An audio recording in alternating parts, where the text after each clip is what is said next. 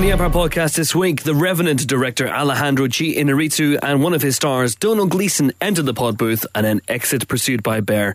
Plus, we discuss the Oscar nominations, Creed, and much, much more on the movie podcast that normally would put a joke in at this bit, but quite frankly, David Bowie and Alan Rickman are dead, and I don't much feel like it. Um, Hello, Pod. I'm Chris Hewitt. Welcome to the 194th Empire podcast. Just six more to go until our 200th episode.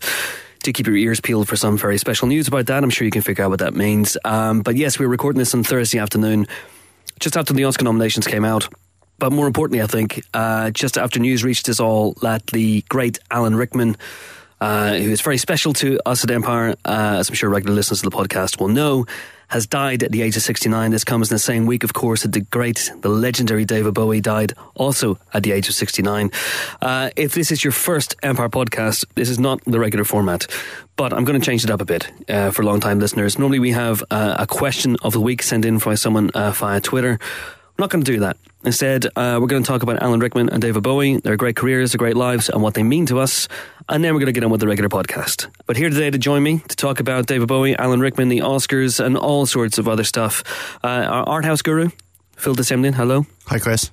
Uh, our Jurassic World expert and indeed star, Nick de Semlyen. Greetings, hello.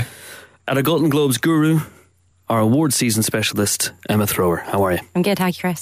I'm good. I'm good. I could be better. Mm-hmm. I'll be honest. Uh, but that, that's that's let's start with uh, Alan Rickman. I think this one uh, and David Bowie. This is this has knocked us all for six. Uh, Rickman in particular, I think, because it's, it feels so fresh and unexpected. Uh, happened about half an hour, forty five minutes or so before we were we were due to uh, cover the Oscar nominations. That's just let's just talk about Alan Rickman for a little bit uh, and what what that guy meant to us. Uh, your favorite Alan Rickman performance? Let's get it out there. You know mine. Let's talk about someone else's. Emma. It's. I think. You know, as the younger person on the team, I'm not saying it's my favourite, but for me, naturally, I grew up with the Harry Potter series. It's really hard not to, you know, I was born the year Die Hard came out. So as much as I love him in that, for me, he's always going to be Snape. Yeah. That's that's natural. I Can- mean, can we have a moratorium on people being in this pod booth if they were born the year that Die Hard came out? This is really, really making me feel old. Um, I remember seeing Die Hard in VHS, which is a thing that you, it was a tape yeah, that you put into no, a, a big machine. I've definitely got some VHSs that Okay. Adam Rickman was on. Um, yeah, and growing up with you know Robin Hood and Mm-hmm. loads of things like this, it is actually really difficult to choose a favourite. And I think that's what's so great, and you know what I'm so thankful for is that you know there's so much to celebrate. Um, even the little things like the Butler recently was him, Ronald Reagan. He would just always be like the the best thing. He would always always stand out. It's Alan Rickman, man. I mean, I I'm actually speechless. I don't I don't know what to say. He did have a knack for being very watchable in things that were otherwise terrible. Absolutely. I was just going to, uh, was witness to that Gambit. Um, Yeah. He played Shahbandar, a man who for some reason was allergic to wearing trousers. And uh, he was hilarious. The film itself was a bit of a train wreck. Um, but he made it. He gave you reasons to tune into anything, I think. I don't think there's a film that he was in that I wouldn't sit down and watch at all. yeah, he, he was phenomenal. Uh, you wouldn't think of Alan Rickman as Ronald Reagan, would you? Not really. No, But he No. was, he was, he was great. so good in that. Uh, what's your favourite performance, Phil? Um, well, there's the obvious ones. Um, obviously, you know, Die Hard and, and Prince of Thieves. But I really, I, I- you kind of think of him as someone who could. He was. He could be incredibly withering. His eyebrows could outperform virtually everyone else in a scene. Um, raise one, and you know, you'd be basically uh, uh, sort of put in your place. He was known for being kind of incredibly elegantly sardonic, I guess. Smart, reined in, but he was also really very funny. Um, great comic timing. His line readings were were he brought stuff to you know I, I- you can't imagine what it would look like on the page because it's just an Alan Rickman line. Uh, I think Galaxy Quest combines all of his gifts because he's a character who's Yeah. kind of it's funny, but he's kind of just playing it very straight. So you can see a typical Alan Rickman performance in there, but it's also just a little heightened and a little kind of zaniad. Zaniad. It's not a word. It is now. It is. Um, he's just so perfectly cast in that role as you know an actor who's just a bit dismissive of the world around him, and eventually discovers that you know he's as much a part of it as anyone else. Um, I love that movie. It's very very funny, and he is great in it. And I think it shows a lot of his range. It's probably an unlikely choice because he's done worthier things, obviously. But Yeah, yeah. Um, I really like. I also really love him in Bob Roberts, uh, and he plays a kind of a political Svengali um, who is hidden behind dark glasses throughout, and again has that kind of haughty, withering quality. Um, and and it, it's it's a quasi comedy, I guess. It's got some serious points in it, but he he brings. Um, so much to every scene. He, he, he's one of those actors that you watch a film, and you just wish he was in it a bit more, even at the detriment of the movie. I don't think having Alan Rickman in a movie more would be to the detriment of that movie. No, To be honest, True, Uh, true, but it's called Bob Roberts. It's not called, um, you know, uh, I can't remember the name of his character. Alan Rickman's character. Alan Lucas Rickman's Hart character. the third. Lukas Hart the third, exactly. Should have been called that. It, he is really, really good in that. Check that one out. Yeah. That would be a sort of a, a deeper cut. Well, you guys have mentioned the three that I was going to bring up. Obviously, Die Hard, which for me is probably that, and um, Galaxy Quest and Prince of Thieves. I think I love him in Galaxy Quest particularly because he's never better than when surrounded by stupidity and just that withering look that he gives everyone, which we got a taste of last year when he came into this room and did the podcast with us. And Phil and I got a bit asked him about Die Hard, um, which he never particularly enjoyed talking about for some reason. But um, he is magnificent in that film, and I got a feeling you're probably going to talk about that, Chris. I, I feel I've talked about Die Hard an awful lot on the uh, podcast and, and what Alan Rickman means to me and what Hans Gruber means to me. I think he's the greatest screen villain of all time. You know, and I've, I've talked about that in the past. I think there's an amazing, he has this amazing ability to be villainous, but let you in on the joke as well, but also have find a little bit of the grace notes within a character and find the humanity within a character enough not to make you feel for them necessarily, uh, or not to pardon their despicable acts. I mean, calling off Christmas and and shooting business Japanese businessmen in the head. These are these are bad people. Sheriff of Nottingham and Hans Gruber. These are not good people. Severus Snape is not a good person. Um, but there's enough about them to make you root for him. And uh, you know, I'm very, I'm, I'm envious of you guys, uh, Phil and Nick, because you got to meet him last year. You got to do him, on the, uh, you got to talk to him on the podcast for Little Chaos, which was the last movie he directed. I remember a few years ago, James Dyer and I, the, probably the biggest Die Hard fans at Empire. I mean, Die Hard fans. We are die hard, die hard fans. And he came to the Empire Awards. Was it 2005? 2005. 2005. And uh, we were sitting in a room, James and I, and Alan Rickman walked in, and there was a big dinner table, and he started going around and eating, you know, gathering up canapes for his plate. In a Um, sinister fashion. in a sinister fashion, yeah. And you're just waiting for like 12 very nicely dressed uh, German henchmen to, to follow the step behind him. And we just sat there, and, you know, neither of us had the courage to go up to him and go, we loved you in Die Hard because we kind of felt that we might get a withering response and a Yeah. down. But instead, all we did was we just sat there and quoted Hans Gruber lines under our breath. Mm. So I remember Quentin Tarantino was there as well that night, and he got excited about about Rickman, and he, he was quoting Die Hard at one point as well. Wow. So I think everyone, if you're into movies, you know, you love that performance. He he's such a phenomenal screen villain in that movie. You're right, but it must be weird for him because that was his breakthrough role. He'd been on Broadway with Dangerous Liaisons, and, and that and that had kind of brought him to the attention of Hollywood. And that was his first major role. And what a major role to start off with! But I guess from there on, you must feel a little tethered. Like a you know, you can keep moving away from it, but you keep you know pinging back because everybody wanted to talk to him about that movie. But when we sat here and chatted to him on the podcast last year, he he, he took it in very good grace. It he He did. He yeah. He talked about that that final Gruber shot of his face, that amazing expression he does as he falls, and he mm. actually fell 25 feet onto a real airbag. Like mm. did the did the drop properly. So that's how they Yeah. got that effect. But it's an amazing shot. And the classic story is, of course, as well, and they didn't. They said we're going to drop you on the count of three, one, two, three, and they actually they dropped him on one, which is why he looks so surprised. Because I would, I'd look surprised as well. But there there is something about that. It's like if you're a great musician and you produce an astonishing debut album that's a classic, then people will want to talk to you about it. And your first movie, your first role, is, in my opinion, the greatest screen villain of all time. Forget your Hannibal Lecters, forget your your Darth Vaders or your Kylo Rens if you're uh, you know a newfangled Star Warsy person. Uh, it's Hans Gruber for me. And when you when you produce that first time out, then yes, people will want to talk to you about it. But he didn't want to disown it. I don't think. Yeah. A few years ago, Die Hard screened at the uh, at the Somerset House as part of the Film Four Summer Screen series, and he was there to introduce it, and which I think surprised everybody. Uh, just you know, a ripple of disbelief. It's like, oh, Hans Gruber is here. And then you immediately start looking for the exits, don't you? arrived in a Pacific Courier truck. didn't? Bit of a surprise.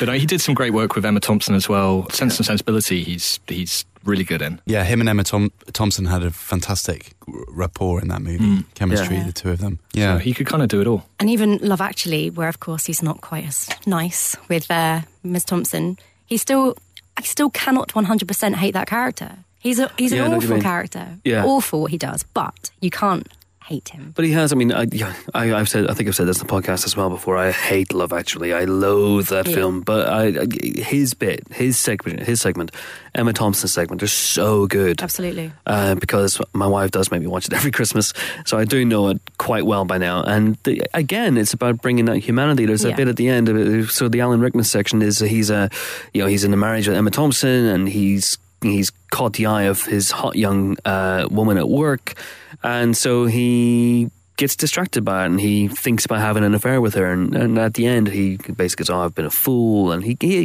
he admits it he realizes and he, and he breaks down and you don't really think that that marriage is saved Yeah. or going to be saved but at least you know there's a little bit there's a, a kernel of humanity in that character uh, he was an astonishing guy Yeah. I mean, it's such a great presence and that uh, that amazing voice, and I feel so sad. I mean, you know, you know, one of the things I did in the podcast every now and again was Alan Rickman singing the the songs of. Was it Alan Rickman impersonating Eddie Vedder, or was it Eddie Vedder impersonating Alan Rickman? I can't remember what it was, but I feel sad because I don't think I'm ever going to do it again, and yeah, because it'll make me sad. But I think uh, one of my favorite he was moments, just, just to just to wrap, um, was in Prince of Thieves when Yeah. he does his um, you you nine o'clock, you ten thirty, bring a friend, and um, The wenches. I think Rob, Ruby Wax had, had added that final flourish to that line, the bring a friend bit. But Yeah. he just makes it, and I got the impression when we talked to him on the podcast that nobody, none of the kind of Hollywood guys, Kevin Reynolds, Kevin Costner, no really knew what he was doing with that character at all. um, but He was a bit punk rock. yeah, he just did it anyway, and it was awesome. Yeah, you got the sense that uh, Prince of Thieves came about because they were looking for a bad guy, and they went, "Oh, like get the guy from Die Hard, and he'll just do a shtick. He'll just do that."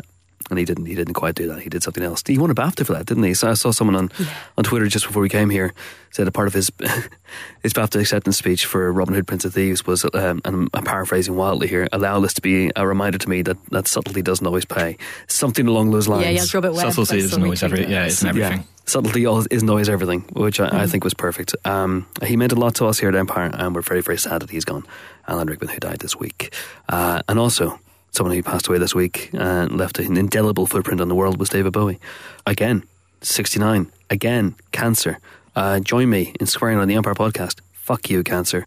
You know, obviously a musician, but he had a f- fantastic movie career as well. I mean, he worked with. Who did he work with, Phil? He worked with Nic Roeg. Uh huh. Um, Right off the bat, first movie. yeah, right off the bat, exactly. Um, I talking about the man, the man who fell to earth. Mm-hmm. It's it's so perfectly kind of marries his his you know his musical persona with with the screen, and I think he brought that to all of his roles, didn't he? Had that kind of ethereal, extraterrestrial kind of charisma, you know, just by being there. Um, Merry Christmas, Mr. Lawrence was another kind of example of that, where you know, just being in the scene, he he brought something other otherworldly um, to to things. So I guess Labyrinth though is the one that you know the predominant outpouring of love comes from. I think so many people grew up with that movie and the Goblin King. Um, Jareth, Jareth, You grew up with the Goblin King. not Gareth. not Gareth. No, Different Goblin King entirely. his twin brother. Yeah, it, it made a huge impact on me when I saw it. And I was, I, I found that film quite scary. I saw it quite young, but there was just, just something about that character and that scene where he's bouncing the baby around and in a frankly irresponsible fashion, um, with with his uh, his leggings that have got bulges where they probably shouldn't be in a ch- children's film. But it's a magnificent performance, and like he really commits to that. He was really good. He committed to everything I think he, Yeah. he ever did. But He was a really good actor. I, you know, I didn't know until this week that he had played John Merrick on, in The Elephant Man on stage. So the, the role that Bradley Cooper just played in, in you know Broadway and on the West End. You know, and David Bowie played that as well. Um, so did Mark Hamill, funnily enough. Um, not at the same time. That would be weird. But he was genuinely really good. You imagine when most, most, not all, rock stars, pop stars who become actors, let's be honest here, stink up the screen. But Bowie didn't. And there was something, I think, though, about his selectiveness as an actor, which was really interesting. He didn't work that often, but he worked with Scorsese, he worked with David Lynch, he worked with, as you say, Nic Roeg, Christopher Nolan.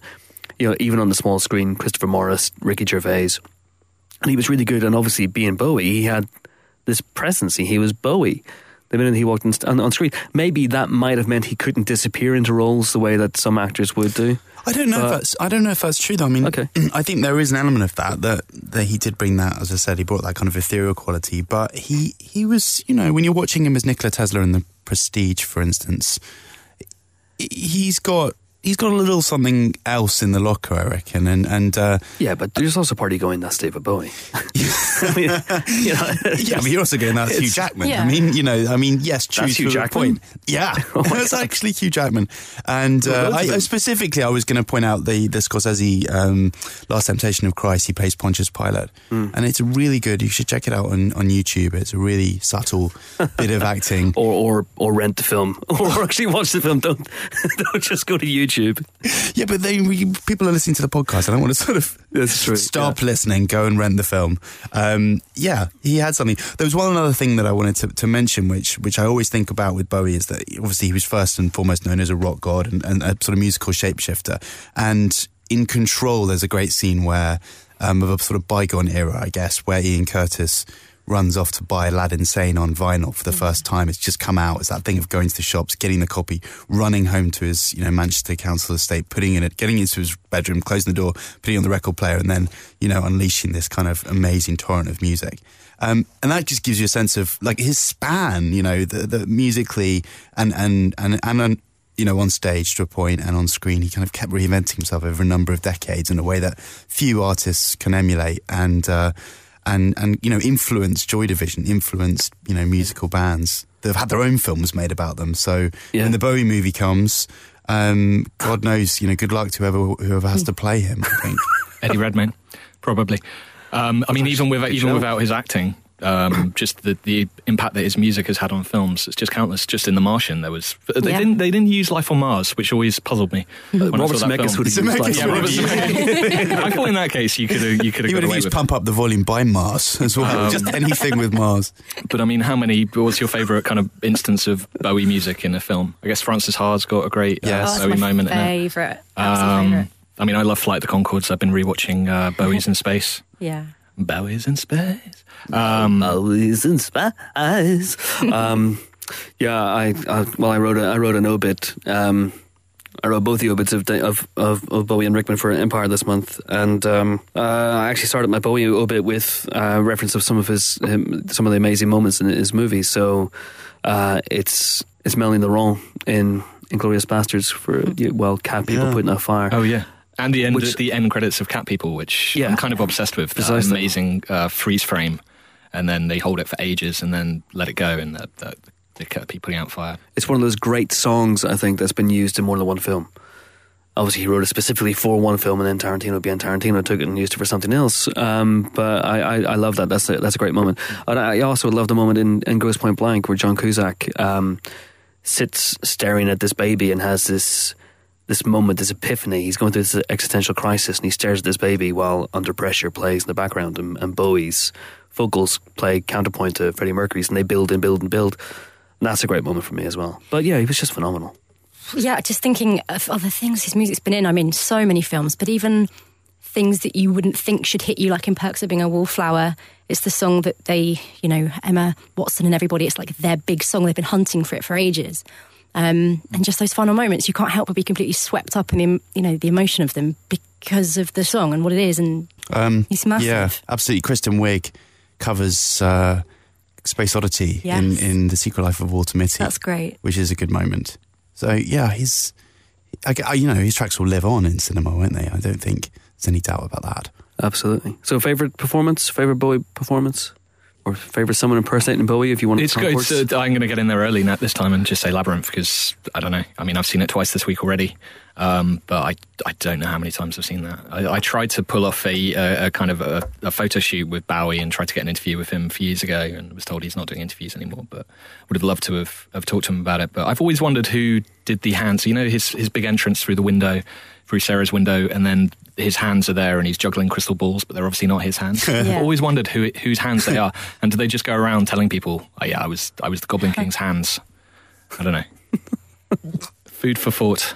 It is food for thought, Emma. I'm completely left field, but I think on a personal level, he means everything to my mum. So, kind of growing up with the Snowman, the re-release, and it's not a, a role, but just him being there, you know, wrapping the scarf around. Oh, him. yeah, just yeah. that. It's so tiny and so personal. But I think because he's someone who is so huge, to grow up with him seeming very friendly and like someone that I knew, that to me is, I think, is the most personal kind of little thing that he's ever put to screen. Oh, lovely. I guess serious answer would be the Nic Roeg, but I love him in Zool- Zoolander. He's only in it for about Oh, five, yeah. four seconds, but um, the the idea that the man who wrote fashion, you know, turns up and I think I may be of some help for the walk off. You're like, yeah, probably. And then when he comes on, the, the, the screen goes, David Bowie.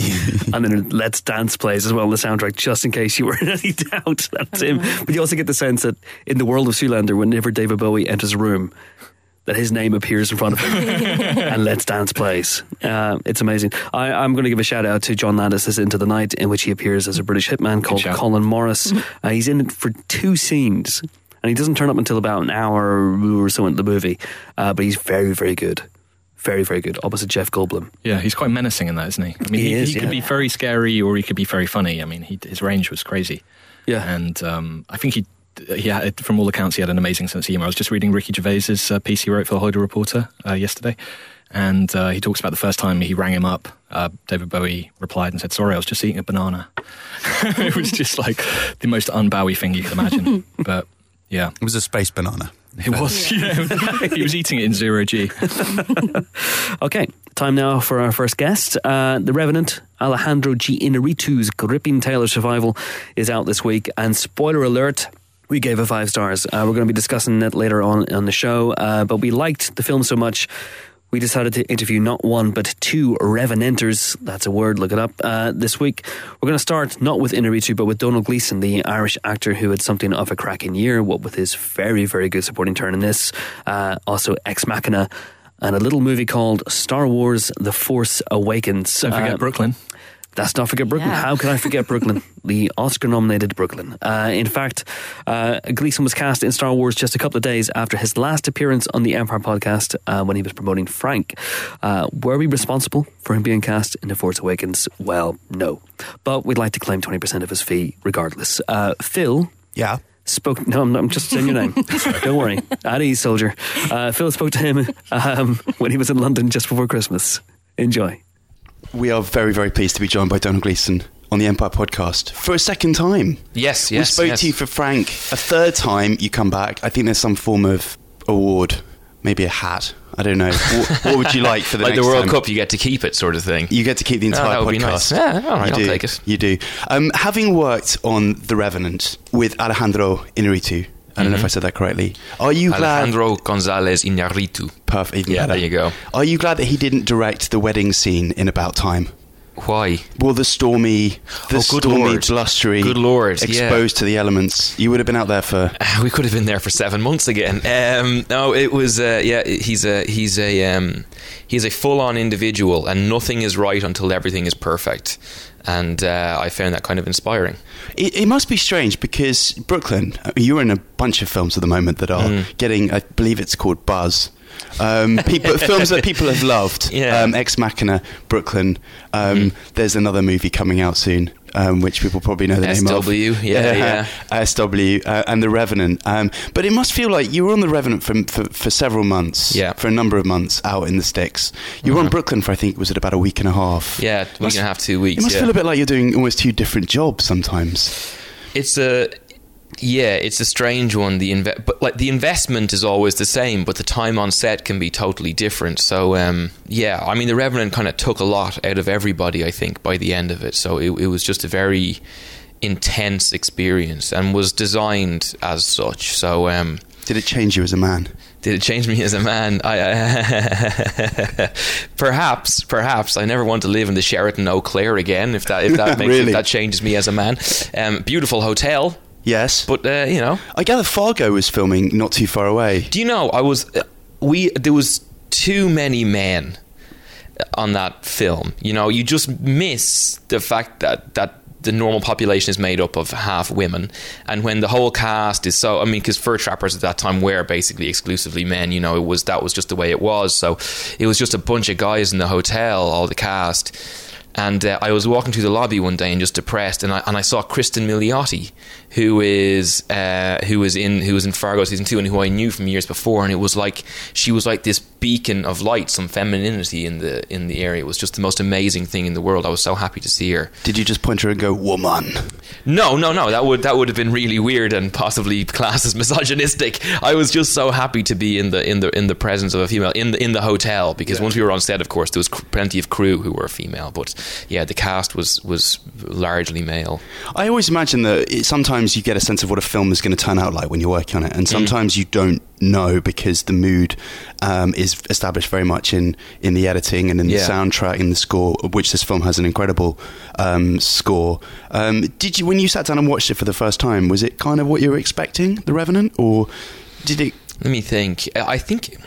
Or did you I just get believe swept it up in was. it? I believe it was the sense of what it was, the brutality and the beauty existing so close to each other, um, and that kind of what's that quote from Grizzly Man about you know the, when he looks in the eyes of the bear, he doesn't see the beauty of nature. He sees, or Yes. he's you know what I mean. Like he, Yes. he, it's the fact that nature doesn't care Yes. about men, but men should care about nature. I, all of that was in the film, uh, uh, but in a, possibly in a slightly different way than I had expected. It was more tender in moments than I was expecting, which really made me happy. Um, but the whole film, the sense of what the film was, but like if, if you shoot anything for the amount of months that we shot this, a lot of that inevitably is going to end up on the floor. Yes. You know, it just has to. That's the nature of it. So every scene I thought would be there was not there, but its heart and soul was what I had hoped it would be. It is a spectacular piece of work, unquestionably, and I'm sure worth worth the the the, the, the sort of arduousness of the process. Easy for you to say. Well, I'm saying it, I'm saying it for me because you know, Yeah, yeah, I put a lot into it. yeah, um, It was worth it. It was yeah, worth it. and you went through that a little bit with Unbroken as well in a slightly different way. I Um, did, yes, yes. People have been describing Revenant as the hardest thing they did. I actually found the, I found the, um, it was just a diet on Unbroken, but I found I found that intensely difficult. I found that intense just because energy was so low. At least you could feed yourself on the Yeah. Revenant. I quite I quite enjoyed that. I would remind myself, well, at least I can eat while I was doing it. What was your first meal back after Unbroken? um, Angelina organized for a pizza. I had been talking about pizza for months, and yeah, Angelina organized for for a, for a pizza and a, a really nice pizza from an amazing pizza place, which they opened early to make me a pizza, uh, pepperoni pizza, and uh, and and uh, a half a bottle of red wine, which I ate in my trailer. But when I got back to my like trailer, Jack O'Connell was waiting with the pizza, and he was totally naked, and he was uh, ha- holding it over his. Dare I say cock and balls? And he said, "With cheese, sir." so that I was so appetized by the pizza and then so disturbed by the setting uh, that it did uh, make me feel a little bit strange when I ate it. I waited for him to go and then I ate Yes. it. So I should point that out. Yeah, eat it from his naked body. Good. I'm regretting that it was a pepperoni. I'd imagine by that point. Yeah, yeah. Um, it's it's. I I have to ask about SW. Um, I'm specifically interested in your, and I brought a picture, but I left it behind annoyingly. The, your Hmm. Lego, your action figures. There's a couple of.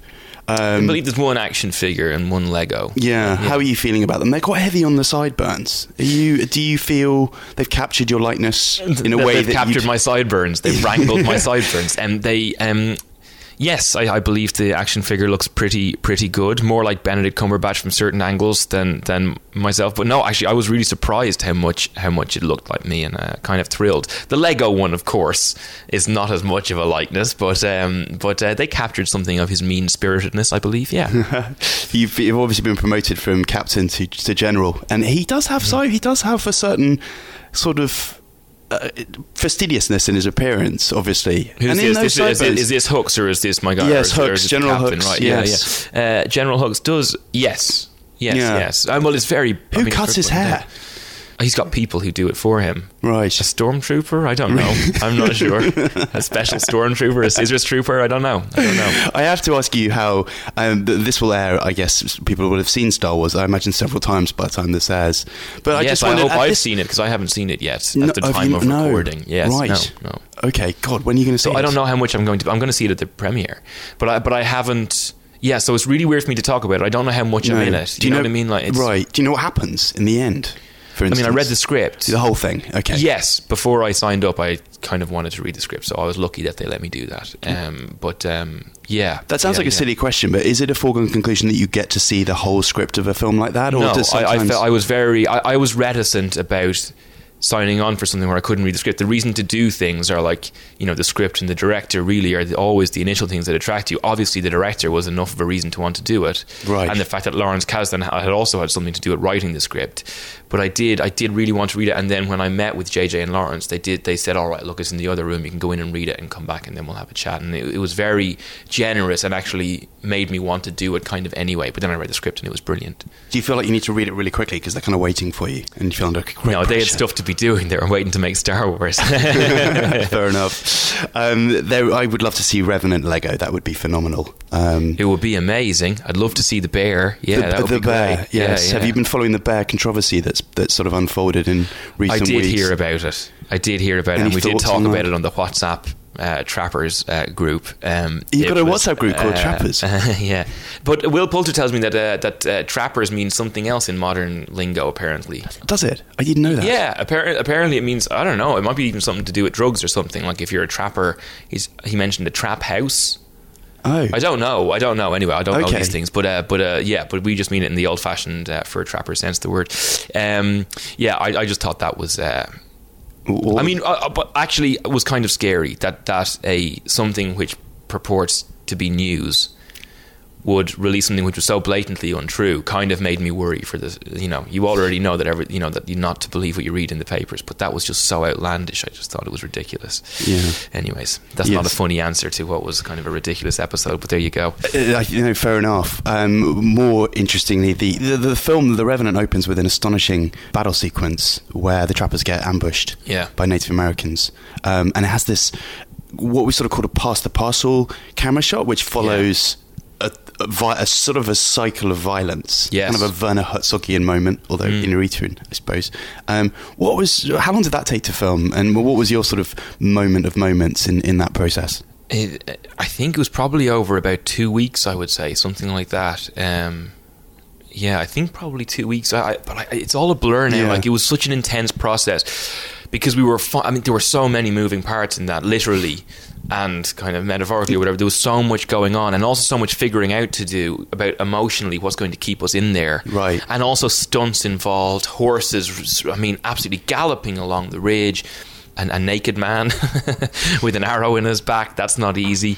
Uh, you know, all, all of the a, a guy falling in the fire. Like there was so so many different things going on, and important that we got so much of it right in chunks. It was very very complicated, and then just because you've hit your marks does not mean that emotionally it's in the right place. You know, Right. and then the light has to be right, and the light has to match. If we did something yesterday, so much of that was so complicated and yet it, that's how we began the shoot. That they were the first two weeks of the film because Yeah. we shot in sequence, so it was incredibly Yeah. intense and incredibly inspiring as well. I have to say. I mean, it was really all right. Everybody, up your game immediately because there's no time to warm up here. This is a sprint from the start, and that is what it was. It was like a sprint for seven months. It was crazy. How long did it take you to get to set every morning? There were certain locations where it was two hours, th- you know, two hours, two and a half hours going in like, and like not even really on roads, on kind of Bareback. just rickety kind of crazy things. They would know they would they would drive, but it they, it was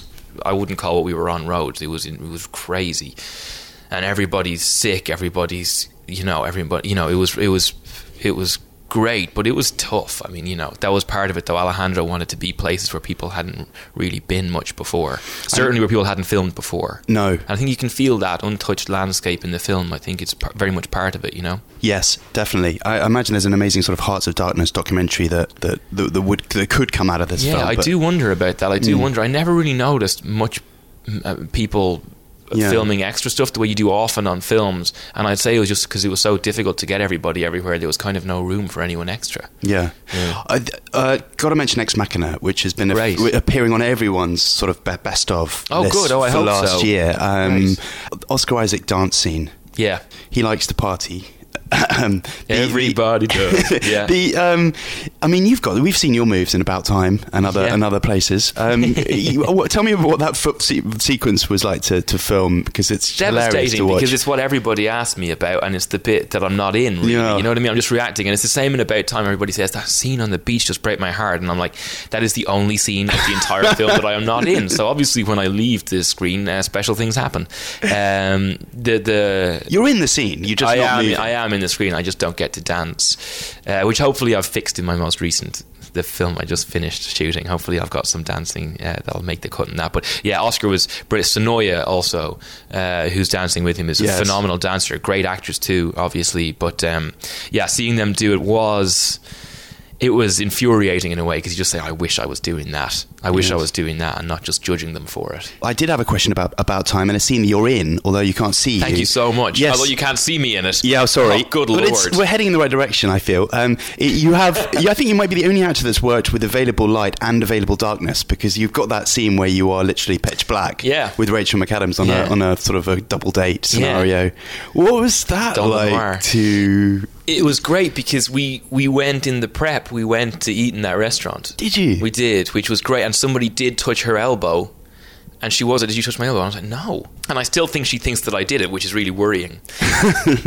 um, it was brilliant. It was, and we shot that scene like three times, which is hilarious because the darkness was never quite right. We shot it in total blackness, then we shot it where there was actually a little bit too much light, and, and, so the acting wasn't as good because you could see. And then we shot it with just glints here and there, so it was really, really good fun to do. And uh, Richard got in this Bernard joke, so that was very important. But that was, uh, uh, it was great fun. It was great. I, I think Rachel's one of the best actors I've worked with. I, mean, I don't think I know for a fact. She's absolutely amazing. Yes. Yeah. She also has a track record of being in time traveling romances, which is kind of a bit unusual. It's a it's a strange niche to have, them. but It she's is really- lots of other stuff as well. No, so of I think that's course, okay. yeah, of course. Um, just lastly, then, uh, Mena looks like an enormous amount of fun. You're playing against Yeah. uh, opposite Tom Cruise, and it's a Doug Liman film. Um, Yeah. Doug Liman's done films like Go. Um, Yeah. On the one hand, which are a bit sort of out there, and then um, the, and then the Edge of Tomorrow. His You don't think one. Edge of Tomorrow was out there? It's out there, but it's out there. You know, it's out there in a slightly different way. Yeah. Obviously, um, what's the tone of this one? I'm, that's one of those ones where you have to wait to find out. What's, what's amazing about the way that both those guys work is they're willing to change everything at the drop of a hat if they feel something may be more interesting. When I say everything, they're willing to change everything.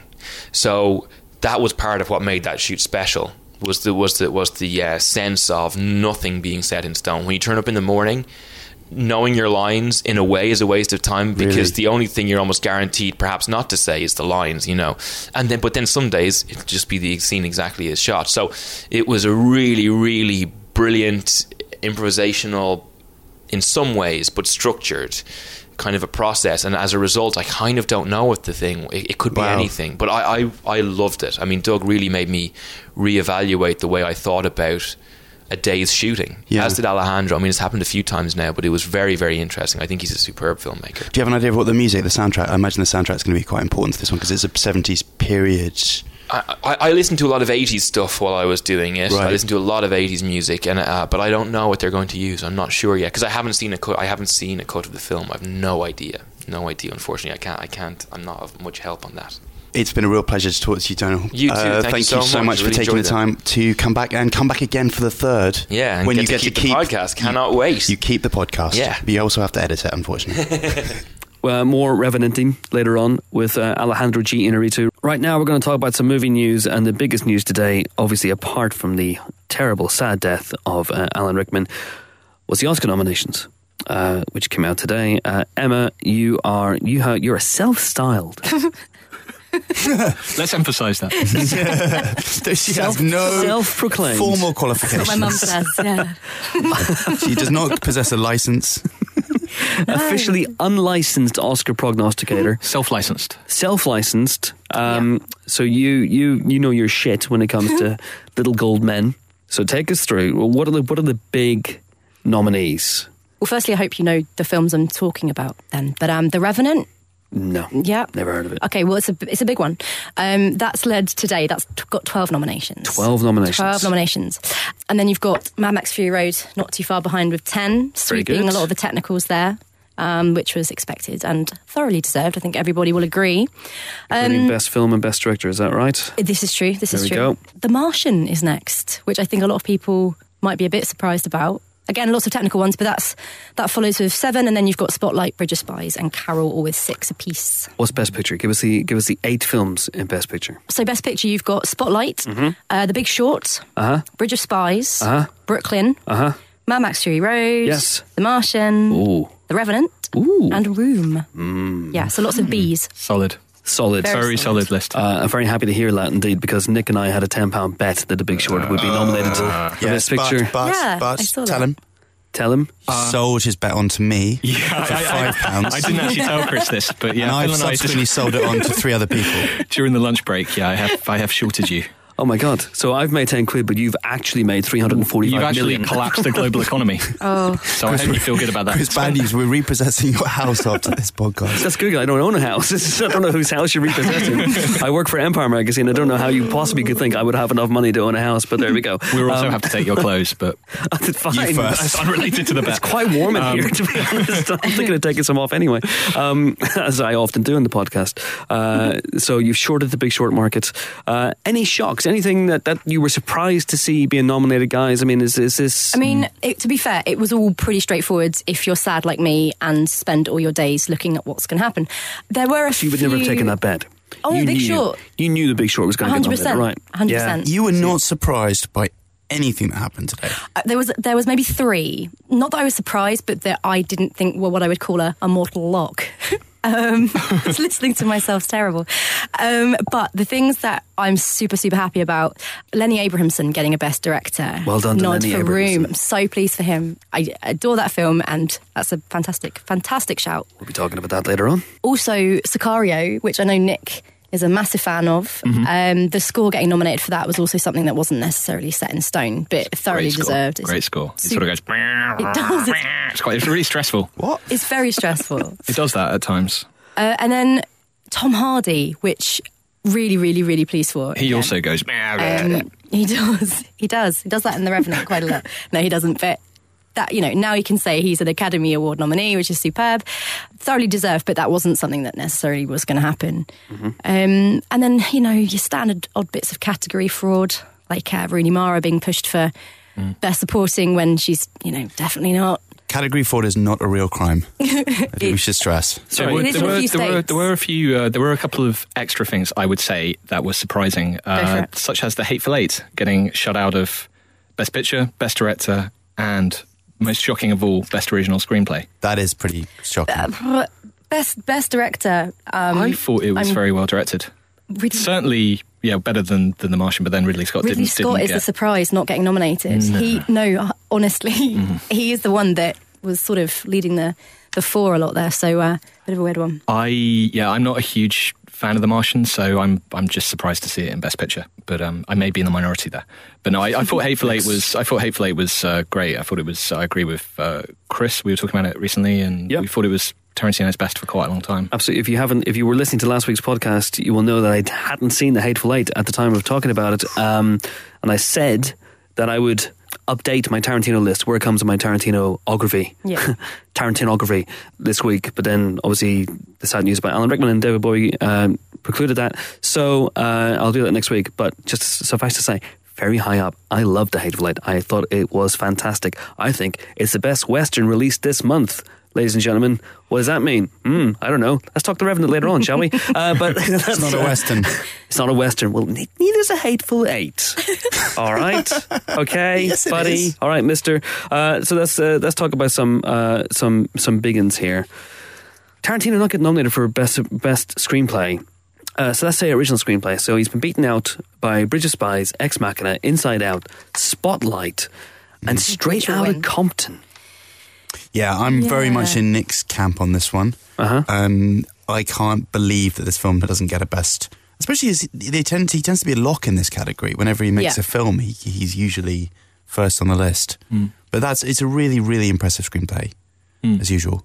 Um, so that's a surprise. Amazing news for Alex Garland, though, can we say, for Ex Machina? Yes. Uh, incredible news. Yes. Well, I think one of the interesting things about this this Oscars uh, so far is it hasn't entirely eradicated it, but the the nods for the likes of Mad Max, which came out in May, and Ex Machina, which came out in January. I think it may come out in the states a little bit later, um, but the release date snobbery that usually hamstrings the Oscars.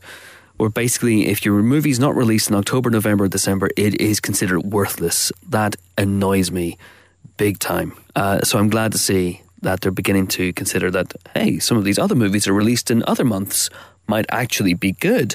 This is interesting. It's funny though with, lost. with Ex Machina though because we interviewed a lot of directors in the second half of the year, and if you you know just making small talk or in the interview ask them which films had impressed them in the year, Yeah. so many of them would say Ex Machina. Yeah. So I think from a from a you know industry and from an acting guild point of view and from a director's point of view and maybe even from the PGA's point of view, you know, but especially the actors who are the biggest act- voting block. Mm-hmm. Um, I think that's a film that just had legs and just you know grew and grew and buzz. Yeah, Um, and the three of the hottest people around. Plus, Gleeson, yes. Vic, you know. They've all stayed the in the public eye throughout, Yeah. haven't they? Yeah, yeah. Phil, what's your view on Steve Jobs? Do you think it's been unfairly maligned and not being nominated in every category? Two nominations, Phil. Just The two. best. I would, to be honest, it's its omission from best animation was less of a less of a blow. But um, I, No Danny Boyle? I d- y- pff, it didn't do as well as they were hoping. You know how I feel about this movie. Hmm. I'm almost too close to comment, but I would say that Danny Boyle did a great job. I'm very surprised that Aaron Sorkin's script didn't get any love. It's a really impressive idea. You know, he talked about it a lot in the press that he had to find a structure for this to steer it away from the traditional biopic, the sort of movies that tend to get Oscar recognition. He did something a bit different, which I think should have been appreciated. And it's a really smart, it's a smart script, really compelling, um, beautifully played by Fassbender. And I think Kate Winslet was really good too. So those are seem well deserved. The film didn't do well in America, and that's obviously going to count against it. I don't know. I guess it's not a big surprise, but I think Sorkin is. And then Carol, there was no Carol in Best Picture or Best Director, which was maybe a bit of a surprise. I, fe- I thought I felt like that was being seen as a bit of a front runner. Yeah, I think uh, uh, Emma will, will probably correct me here. Uh, having spent time with all the Oscar voters, is this you've broken into I- their houses and yeah. you've lived within Well, their knocked. walls? I knocked first. Okay, make sure they're not in, and then Yeah. you, you climb in through the bathroom window.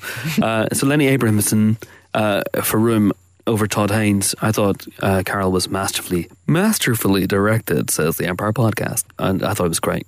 Um, I thought it was great. Says film critic. Um, but yeah, that's a, that's a slight surprise. Tom McCarthy, uh, Spotlight's great. I think Spotlight is is suffering that slight diminishing that happens when you're the front runner for a while and you're a film that doesn't necessarily pull up any trees stylistically. Sure. Uh, but it's a very, very well made film. Um, Best and it- editing nom, which, yeah. yeah. I mean, it. Yeah, it's a film that's edited, but I mean, There's no doubt about it. if it was just a least- raw assembly of footage, that would kind be of the to least, sit through. the least flashy Yeah. of all of the, the movies, I would say. T- I mean, in the way that it's directed, Yeah. it's, Yeah. it's, it's very well directed, very and it's, classical, and it's though, isn't directed in a way that's appropriate for the subject matter. Like it wouldn't have Yeah. made sense to have been Yeah. very flashy, but it's definitely very muted compared to the others. like the big, the Big Short being its, you know, Yeah. polar opposite for sure. yeah, Well, Mad Max actually. or Mad if we're going, Max, we're going or, crazy. or The Revenant, Any of them.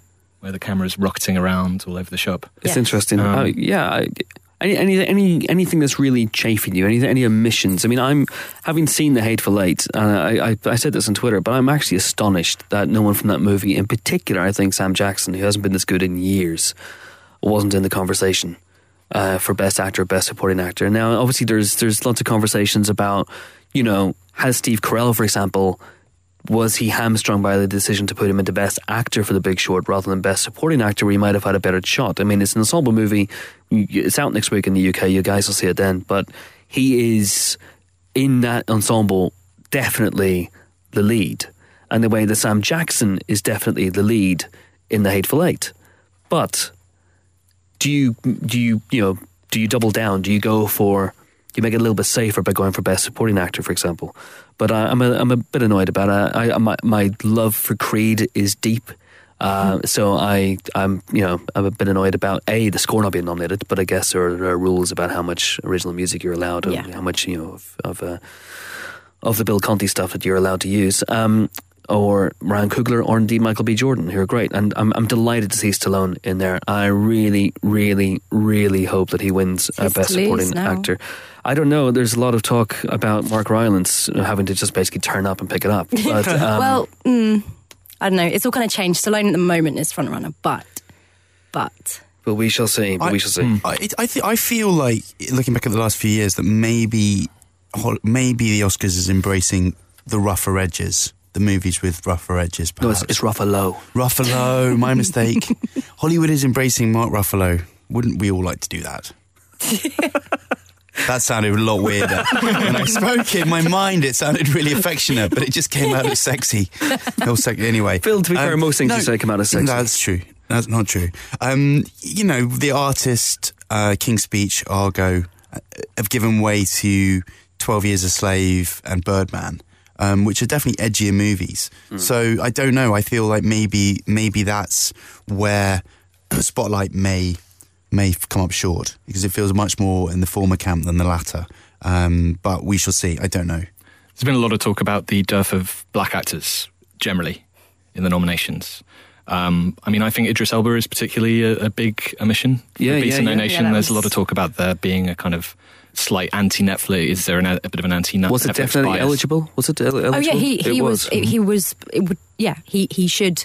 It was almost a surprise that he wasn't. nominated for a BAFTA, but not for an Oscar. No, but he was he was he was one of those ones that could have taken that fifth slot, hundred percent. Uh, the supporting actor nominees, uh, in case you're not sure, Christian Bale for The Big Short, Tom Hardy for The Revenant, Mark uh, Gruffalo for Spotlight, uh, Mark Rylance uh, for Bridge of Spies, and Sly Fester Stallone uh, for Creed. And no Paul Dano, which is another shame. Yes, but this is another one I was going to talk about in Yeah. terms of the best actor, best supporting actor. What do you go for? Uh, Paul Dano in uh, you say Dano, I say Dano. Let's call it holding off. Uh, uh, for the brilliant Love and Mercy, another film which is overlooked here. I thought was fantastic. Oh, yeah. he, he again is the lead, but it's an ensemble piece. So would he have had a better shot at being nominated for playing Brian Wilson, young, the younger, uh, in Love and Mercy? Had he gone for best supporting? And then soundtracks. Um, sorry, soundtrack. Uh, the Soundtracks. best best score is interesting. I uh, again, I'm going to mispronounce somebody's name, but as I always do, Michael uh, Giacchino. Always- Giacchino. Giacchino. Giacchino. Giacchino. Giacchino. Michael. Michael Giacchino. Michael Giacchino's Inside Out score, which, which, like his Up score, makes me cry just by listening to it for some weird reason. I can't fully explain, but I thought that was uh, snubbed. I was delighted to see the Sicario uh, score in there. Yeah. And a bit baffled by the Hateful Eight, because not that it's not a great theme, but he didn't actually write that much music for it, did he? Does anybody know the, the There- deal? there's with a there's enough. Yeah. to Yeah. fair amount on there, but I guess the soundtrack that they submit, I don't really know. It's like maybe Tarantino is, pa- you know, he's he's maybe there's a loophole. Maybe he's calling the bits of Ennio Morricone's former scores. There's a lot of the thing on there. For example, there's a bit from Exorcist 2. Maybe he's saying, well, I'm just using that like I would use a pop song. So you consider the bits he actually did write. I'll be honest, the best score nominee that surprised me was John Williams Me too. for The Force Awakens Me too. because that that sound that score uh, hasn't it doesn't have the character of most of the other Star Wars Yeah. soundtracks for me. I'd agree. Yeah. I like Rey's theme very much. Yeah, it's like But I mean, again, it's it's kind of repeated three times on the on the score, and there isn't really anything else that really jumps out. Yeah. I, it reminded me a bit of the Howard Shore Hobbit theme uh, scores, which just really repeat past glories and Yeah. add a little bit of extra, but it's not it's not groundbreaking. I Yeah. really, I really liked, and The Martian's taking a, a minor kicking, but I really like the score for The Martian. Harry Gregson Williams, um, really, really good. I thought. It's got some, you know, it's got a score and it's also got a soundtrack as well. Obviously, that film, but I can a lot of music in it. I can absolutely see one of the Martians on this list. Um, it's a it's a quality entertainment. It did very very well. Matt Damon being nominated for Best Actor was a bit of a surprise. I think Emma's shaking her head. Sorry. Sorry. How many people? Did She you lived canvass? inside his house for three weeks to gather this information. Many Bothans have died. So what, what surprised you then? What what was what was the the, the big things? Well, like I said, I mean, honestly, Hardy getting in because uh, you know, in a nice way, he's probably riding Leo's wave there, Whoa! which I hear is a pretty pretty awesome thing to do. He's very good in that film. I think he was He's better in. Legend.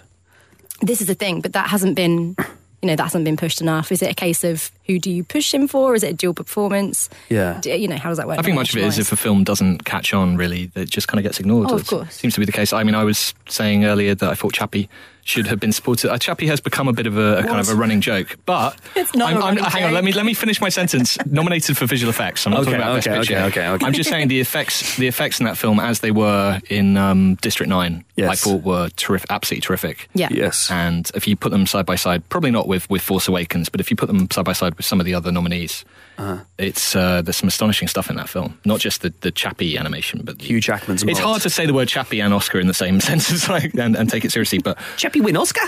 that would yeah, If only. Chappie not win Oscar. Chappie thank mammy. I think um, bringing it back down to the ground uh, in a in a nice way. I mean, I know Rachel McAdams has been bandied about a lot, but Has she? that's such. A, I don't remember That doing is a that. scurrilous. I uh, think How um, her name for Spotlight, Okay, but I do all right. think that's such a not a bizarre nomination, but it's not a. I don't think it's something that everyone goes. Oh yeah, Rachel McAdams. She, you know, definitely Oscar worthy for that performance. Mm-hmm. Same as Michael Keaton. Two of them, you know, their names come up a lot. Personally, I don't agree, but I'm really glad Ruffalo did get nominated. I think he's superb in that film. Um, but yeah, McAdams great for her, but I.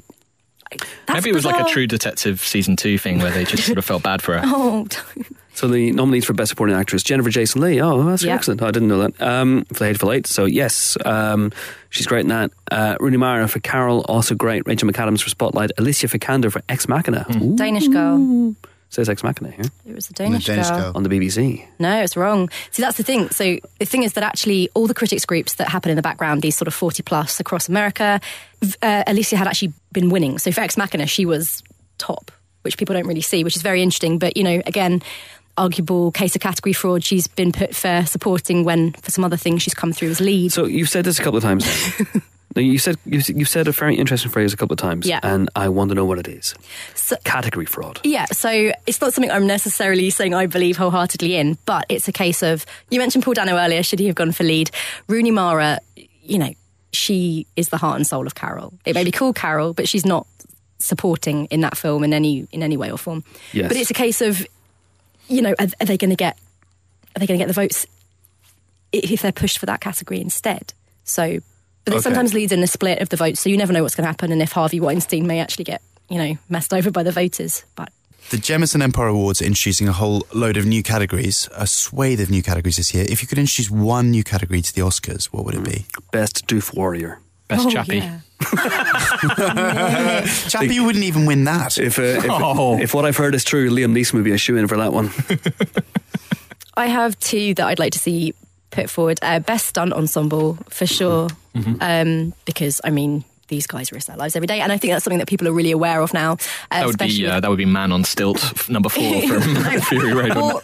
I mean, ensemble maybe might be Oh, a better right, way of doing team. it. Yeah, and then also, um, I know it said a lot, but best vocal performance, just because I think we've got to the point now where there's a lot of animation that makes you really sad for good reasons, because the people behind it are superb. So Andy Serkis every year, basically. Is that is that Oh, I meant more like sort of your inside outs and that kind of thing. I mean, that's a whole other thing that I think needs to be addressed. Mocap, um, maybe maybe best mocap performance. I don't know. I want to talk about two more categories very, very quickly. Cinematography, which seems to be Emmanuel Lubezki's uh, to lose for his third in a row, but Robert Richardson, Ed Lachman, John Seale, uh, Mad Max Fury Road, astonishing cinematography, and the Deeks, Roger Deakins. Give it to the Deeks. For, goodness, for goodness sakes, give it to the Deeks. I was just watching, uh, I was having a look at the Sicario Blu ray, and there's a great ex, uh, sort of extra feature on there where they kind of go through how they shot some of the scenes. And it's amazing. You kind of take a film like that for granted a little bit. But even the, even the, sh- the scenes which aren't that flashy, there's a scene where they had to design the SWAT car that Emily Blunt was in, specially, they had to build a huge version of it so they could sweep a light beam across her face for one shot.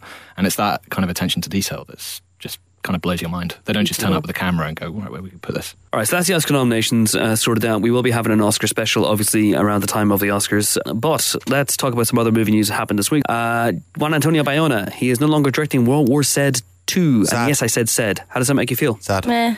What? Sad, sad, but Ha- happy, less sad happy than because apparently he is not doing it so that he can do Jurassic World 2. Ooh. Um, starring myself possibly as Edmund. I'm presuming I'll be called back. Yes. Jurassic World Origins Edmund. We Wait, all- we all wait, wait, wait, wait. Schedules allowing. schedules allowing precisely depends whether I'm going to Greg's uh, or not. Um, but yeah, so if that happens, I'm excited. But I, he's been working on World War Z two or World War Yes. whatever the The plan was that uh, World War Z two would have been out this sum- this summer, this being 2016, but it kept being pushed back. So he would have had two movies out this year. So once he had finished shooting a Monster Calls, then he would have started going into prep and shooting on World War Z, and then edited both movies together like a starring maniac. Brad Pitt as Jerry again. Gerry Lane would have returned, Mm-hmm. uh, hopefully to meet someone called Rupert Street. That would be his uh, arch nemesis. Whereas the World War Z or Z, uh, the original was unexpectedly good. I think we weren't expecting it to be as good as it was, in my opinion. Anyway, Yes. Um, I, it feels a little bit like the window has passed, and people have kind of forgotten about it a little bit, and doesn't feel like anyone's really waiting for another one. Is that fair? You say? could say that, but then the first one was was released in a mire of bad word of mouth, wasn't it? And uh, it still did really well. So I don't know how put off they'd be by that. It could be that people just love a Brad Pitt zombie movie. So maybe you feel that maybe they feel that just you know if they just made a movie conventionally and they didn't fire anyone or have massive problems, then they won't be interested. So- Possibly. well, I mean, The Walking Dead has gone on and on and on and on and on, and it's super, super, super popular. So I guess they take some comfort from the fact that there's an audience for that sort of proposition. other news: Ryan Coogler, director of Creed, uh, will direct Black Panther for Marvel due 2018. Yay. Yay! Yay. Yay! Yay. Yay! Yay. Yay! Yay!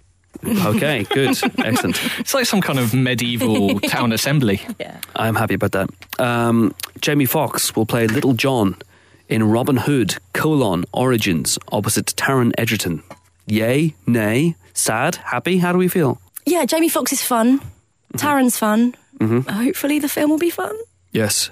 Well, that's enough movie news because we talked about the Oscars for about a million years. Uh, time now for our second guest. We have a second guest. Let's have a second guest. Uh, he is the director of Amores Perros, Birdman, the Oscar winning Birdman, and now the Oscar nominated The Revenant. He is, of course, the brilliant Alejandro G. Iñárritu, and he came into London just before Christmas. And once again, Phil, after lying down in the puddle for two hours, felt that he was sufficiently prepped to go and speak to him. Enjoy. Very pleased to be joined on the Empire podcast by Alejandro González Iñárritu. Welcome, sir. Thank you very much for taking the time to talk to us. Thank you very much to you. It's a pleasure to have you. Um, I, I guess a broad question to start with. I just wondered, really, you've made um, Amores Perros, Babel, Biutiful, um, of course, Birdman as well. Those first three were kind of a, a sort of informal triptych of films about death. I wonder where you pitched The Revenant. How does The Revenant fit into your filmography as a whole? I will say that there's a constant theme in my films that is the filial relation, father and son relation, and and that's something constant that I don't know. It's always come to me as I am developing writing a script. Is is just something that come, and I, I can see that as the main element that conform my work. You know, so I think uh, at the heart of the Revenant, beside being a survival adventure story and uh, i i- at the, the heart of it is the relation of Hugh Glass and his son, which is a mixed race kid, and he's trying to protect and survive in such a tough journey. So, I think that I can I can identify that. You know, Leonardo DiCaprio is uh, spectacular in the in the role of Hugh Glass. I, I wonder what it was specifically about him because I know he's been in your mind for that role from the from the get go, which was a, a number of years ago. Yeah, I think it's um, it has been always my um, desire to work with him. I, I'm a big fan of Leo since his first film. I thought that he was incredible. Have you been following him for that long? Yeah, you know, I, I love what eating Gilbert Grape, for example, and he was, I think, 15 years old or something like that. So, yes, I, I think that he he's uh, he's a wonderful actor, and uh, for this film was the perfect choice. He was very excited and very, in a way, committed to it by many reasons, and it was a perfect, you know, project for us to work together. And I'm so thrilled to have done it because he, he did uh, one of the most amazing jobs uh, works that I have done and and see be witness of his of his magic work and and that he is getting recognized make me very happy. It, it, it, it was something that predated Birdman. This this project and a lot, a lot of things happen that way in Hollywood. Something comes up, and then I believe Leo had to go off and do The Wolf of Wall Street, and then you couldn't have done it with anyone except him. I take it. Yes, yes, I think that's something that it was. You know, we were cooking together, and um, and thankfully that he got that thing. I got my thing of Birdman. I, you know, and uh, and then I think we did the film when it actually has to happen. You know, Right. Um, the other, let's talk about some of the other cast members. You've come over to the British British Isles, not just Britain, obviously, because Domhnall Gleeson is, is Irish, of course. But you've got Will Poulter and Tom Hardy on the cast as well. Is that just happenstance that you found a lot of your key cast members over here, or is there something that, that actors from sort of trained over here bring to brought to this film for you? Well, I think that uh, UK actors are cheaper than Americans. No, it was a budget reason. No, no. I, I, I love uh, uh, most British actors. Uh, there's something about me loving British actors. There's a, there's a great tradition of acting here. There's something very powerful and convincing. And and honestly, you know, uh, at that time in the United States, there were full of Irish and a lot of English people and people from all around the world. So it was a great opportunity not only to be truthful for that, but to work with um, Tom Hardy.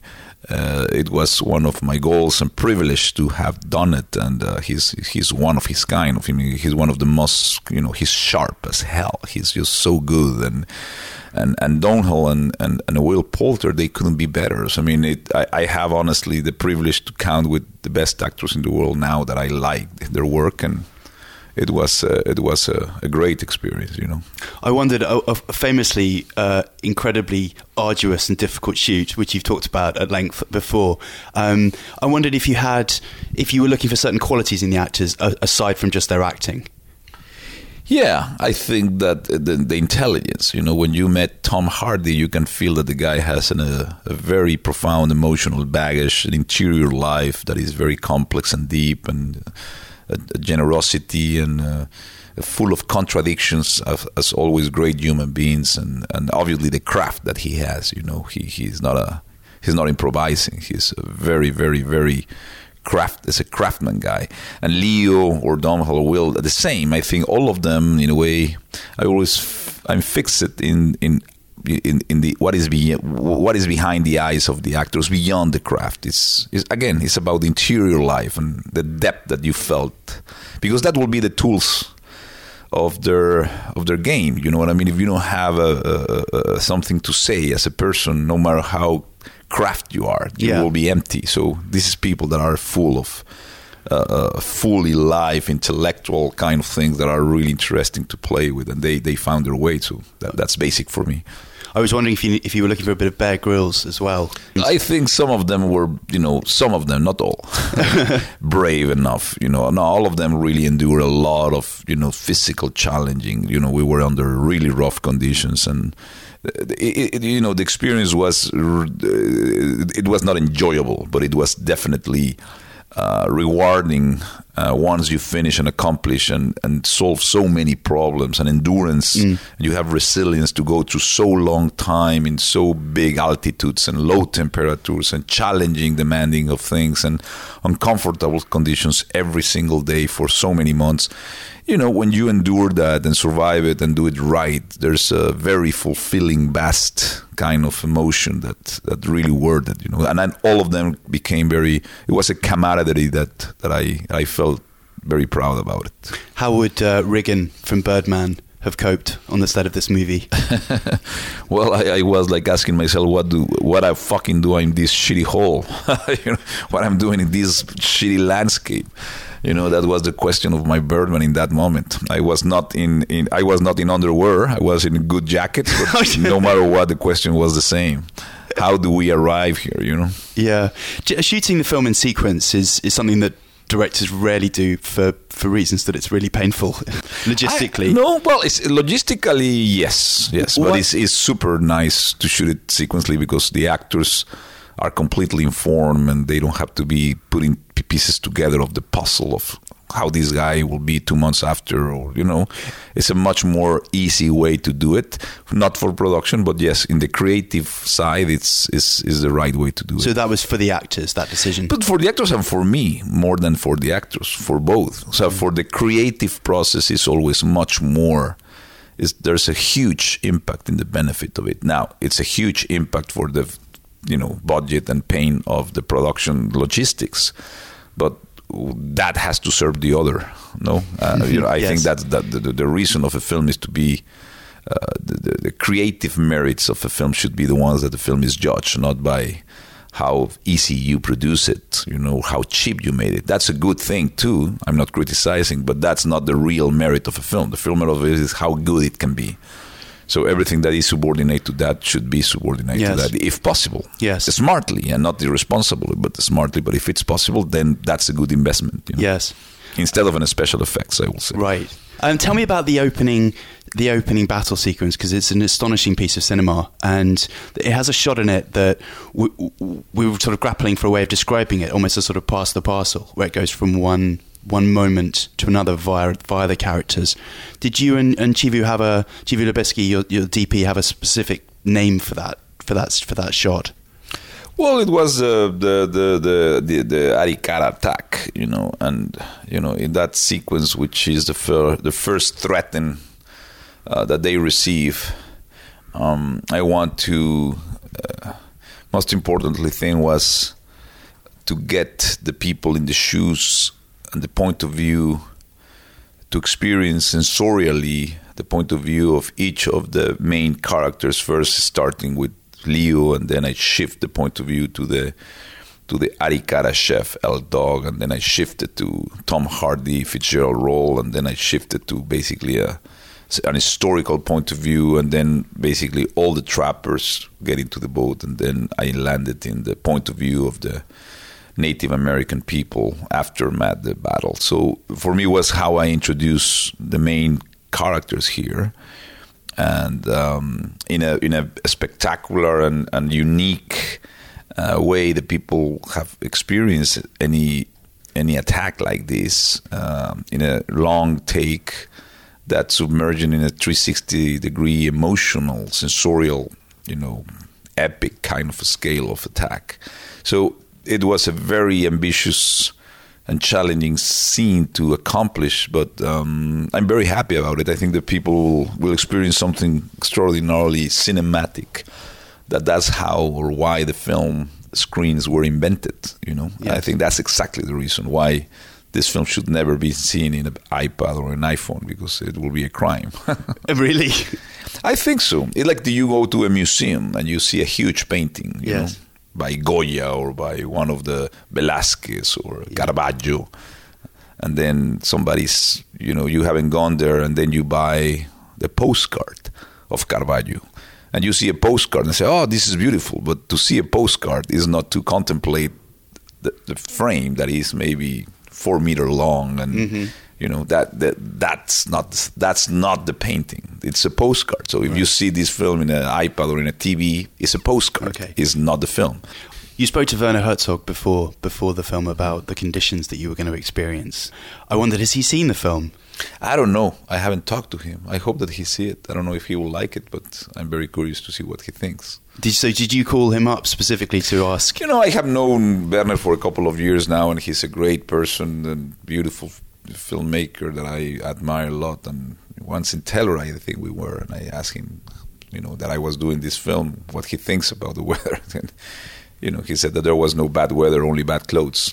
And a- Really? and a bad state of mind. you know. Right. Did you? Because of course he made Grizzly Man. I wondered if he had any, if he had any conversations about the bear. Yeah, yeah. I asked him what he had heard in those headphones, and Ooh. he didn't want to tell me, but he kind of explained me what he heard, and it, it's horrible. So um, yeah, you know, to make that bear scene that I did, I, I really did my research in every level, and uh, it's exactly how it happened. You you you travelled back um, to to the Oscars whilst you were in the middle of making this film, which must have been a very strange and dislocating experience. Do you have any vivid memories of that night, or is it all a bit of a blur? No, still? I have a great time. I, I really enjoyed it with my family and my friend and my brother. I, I really felt that it was a very I was very present that night because it was meaningful to celebrate with the beautiful cast and and my family. I mean, it was a yeah, it, it, in a way, when you go to the stage, it's kind of blurry and it's kind of very uncomfortable to suddenly speak to so many people, and you know, it's it's, it's, it's kind of shocking in that sense uh, because not what I that's not what I do, you know, but you have to do it no matter what. Mm. So, and you have to think in so many people and thank so many people, and you will like to speak and thank so many people that, and with this short amount of time, that is nerve wracking. You know what I mean?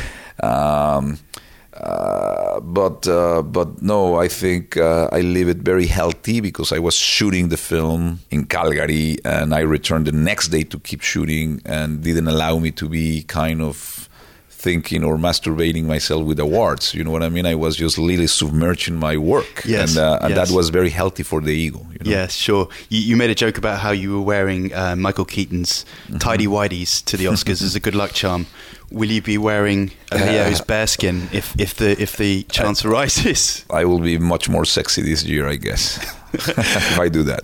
Um, and just lastly, do you is it too early to talk about what's next for you? Or are you going to just take a bit of a break? No, I will disappear from planet Earth very, very long kind of years because I'm I'm exhausted. And normally I take you know two, three years to make a film. So you know, for me, I think it will be the natural kind of ordinary, you know, pause that I need to do to just to to get back to my ordinary life and you know catch up with a lot of shit that I need to in the personal level and and uh, just live life, which I like it much more than cinema. So my life is more richer, more interesting in some ways, and I'm, I can't wait to return to that and enjoy it a little bit. Alejandro Iñárritu, thank you so much for joining us. Thank you very much. Phil, how was Alejandro G. Iñárritu? Good. Great. So let's talk about. it's not a western, but it is The Revenant. It is the story of Hugh Glass, a real life fur trapper who was left for dead after a vicious combination of bear and Tom Hardy attack. he is played, of course, by Leonardo DiCaprio, uh, who is long overdue the Oscar. Uh, they tell me. So. What do we think of this movie? I've already given it away. We give it five stars. But what do we think of this movie? Nick, you wrote the Empire Review. Yeah, I mean, it's based on fact, but very hazily based on fact because it's much more of a kind of a folk story than historically accurate. And there's there's lots of different versions of um, of what went down when Hugh Glass went into the woods and uh, came back a bit bit battered. Uh, there was a 1971 movie um, which uh, tells this same story, but not nearly as well, I don't think, as this. You're talking about Man in the Wilderness. Yes, that's Richard Harris. Um, the bear attack scene in that is about as convincing as the one in Hercules in New York, which Arnie fights a bear in Central Park. This this movie is on another level. It's The Revenant is uh, is an astonishing piece of filmmaking. I think it's it's so well directed.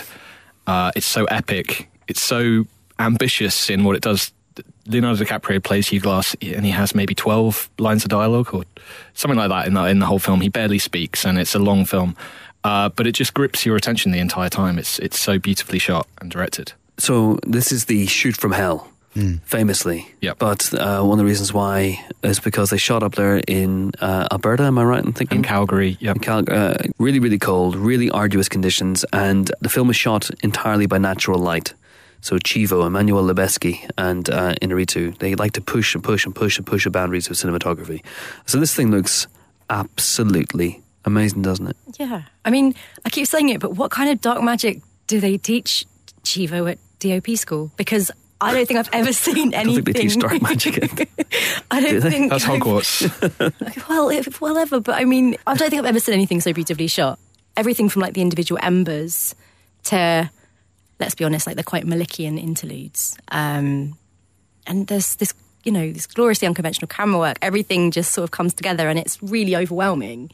Um, I've seen some people sort of saying that it's it is filmmaking. It's barely a film. Like I do, I do get that to an extent. But you know, the loca- the location scouts alone need to get something like a, Well- their own individual island because their work's phenomenal. I think they were loca- actually location scouting every day. They would get up and go out because the landscape was changing so quickly. You know, Yeah. continuity was obviously a bit of a problem um, to find the snow, to find the right spots. So the day would start with an extra. They would be doing pre-production every morning before they started shooting. As uh, Iñárritu says in the interview, they shot this film chronologically, which is very, very unusual. So that's an extra level of, of hardship and endurance on top of it. But it, from his point of view, it makes it easier for the actors to, you know, understand where they're at in their particular sort of character arcs or their journeys, mm. physical journey in the case of DiCaprio. But I think all of that talk about the shoot and the bear issues that, that kind of got into social media, the, the the criticism that the films have for being a bit sort of portentous and bombastic in its kind of in its themes, I think is kind of neither here nor there. It's just an amazing cinematic experience. What what Lubezki does with the uh, camera is astonishing. Iñárritu's ambition, the the performances are all very very good, and uh, they've been trying to make this one for a long time. So to reduce it to Oscar bait, I think is is is unfair, um, especially in DiCaprio's case. He sacrificed quite a lot of you know physical comfort to try and get get the essence of of what it's like to have to survive in difficult conditions. And I think it conveys it really, really well. You know, this drive to just survive is fantastic. I mean, it reminds reminded me an awful lot of of Herzog, who I know that was a, was a bit of a reference point. Um, but yeah, there's that kind of if you enjoyed Fitzcarraldo, you enjoy those sorts of outdoor Malick as well. It's got a lot of that. Um, it's a really beautiful film. I really loved it. Yeah, and I mean the bear sequence I think is one of the one of the best ones that that, that you'll have seen in the last year or so, or maybe you know the last decade. I think it's It's- it's, an incredible sequence. uh, it- a sequence as in the best sequence or the best bear attacking Leonardo DiCaprio sequence. Uh, it's in the top one of, of those, but it's, it's it's an amazing it's an amazing uh, sequence. Did you think it was a beautiful film, or did you find it grim? I'm not on the five star page. I thought it was an exceptional piece of filmmaking. Completely, I can see why Nick uh, gave it five stars, and I can see why you love it. I, I- just thought it was very slight for me. It's a you know, and it's it's a really simple tale. It's a tale of vengeance. Yeah, One man is left for dead by another man, but because it's um, Iñárritu, there are mystical and mythical overlays, and I think uh, were just uh, unnecessary. Uh, No, I and, mean, and they're just to, for me anyway. But I, I, I also I, I have- I have a slight, you know, I think DiCaprio was very, very good in this movie, but he does essentially lie down in the ditch for two hours, and I'm not entirely I can sure. see how some why. people. I can see how. Why? Yeah, I can see how you would think that it is very simple. But for me, Yeah. that that was what kind of made it work. Is it doesn't. It is a very very simple story. It's just this guy who is left for dead, and he comes back. Yeah. Against all the odds, and that's pretty much what it is. Especially the second half of the movie, it's Yeah. that drive to get back to civilization. Yeah, but and um, I, I thought that was why it worked. it's a very good example of being uh, of you know uh, of an actor actually putting him through himself through apart from the, the bear which is CG at least I hope. Otherwise that's the best trained bear in the history of movies. You know he's, he obviously puts himself through all that hardship and cold and you know there are claims that he actually did eat a raw liver all that sort of stuff. But I'm not sure there's much of a character there. Uh, and he will win the Oscar I'm, I'm pretty sure but I, I think he's more deserving. He's been more deserving in the past uh, with with an actual performance and an actual character. But I, yeah, I mean, I, I would say they keep that character very slim because he's this mythic character anyway, and they they you, they want to kind of make you as a viewer put yourself in his shoes and kind of do that journey with him. And I think that's why there's so little information. That's why he has so few lines of dialogue, is so that you can basically watch it, and he's an avatar for yourself. But he as he goes through all these different situations. But I didn't think that was a weakness. But I agree, it's a very kind of slim, for such a long film, it's a very kind of slim premise and mm. doesn't have all these subplots and stuff. But I loved it. What I love is that Leo's last two roles both so so insanely physical, but so different. So you've got obviously the Revenant is physical on a like almost a restrained level because you know for reasons I won't go into he can't necessarily move blah blah blah but then the Wolf of Wall Street uh, you know one of my favourite scenes that he's ever done after being on the Quaaludes and he's got that scene with a car and I think it's almost like you didn't realise that he had that sort of element to him and I kept thinking that throughout the film I was like these are his two most physical roles but they could not be more different This feels almost like he's atoning for all the debauchery that he, that he got up to Yeah, in Wolf of Wall. Street. He's like, right, well, I got, got to get this out of my system. Yeah. Go to the woods, have a horrible time. I mean, it's, it's by no means an easy watch, and it's genuinely disturbing and upsetting. But um, a few bits of CGI aside, I genuinely did believe every single bit, um, and I had a raging headache by the end, and that's what I want from a film. Don't- so I'm glad. Yeah, don't get me wrong on this movie because this this binary world we live in these days, where apparently film criticism is either film is good or film is bad, or film is best thing ever or film is worst thing ever. That's not where I'm going. It's an exceptional piece of film. It, it- there are moments in this film that left me awestruck. The cinematography is astonishing. I started watching this movie, and I, within the first three minutes, I thought, "Well, sorry, Deeks, but it's over.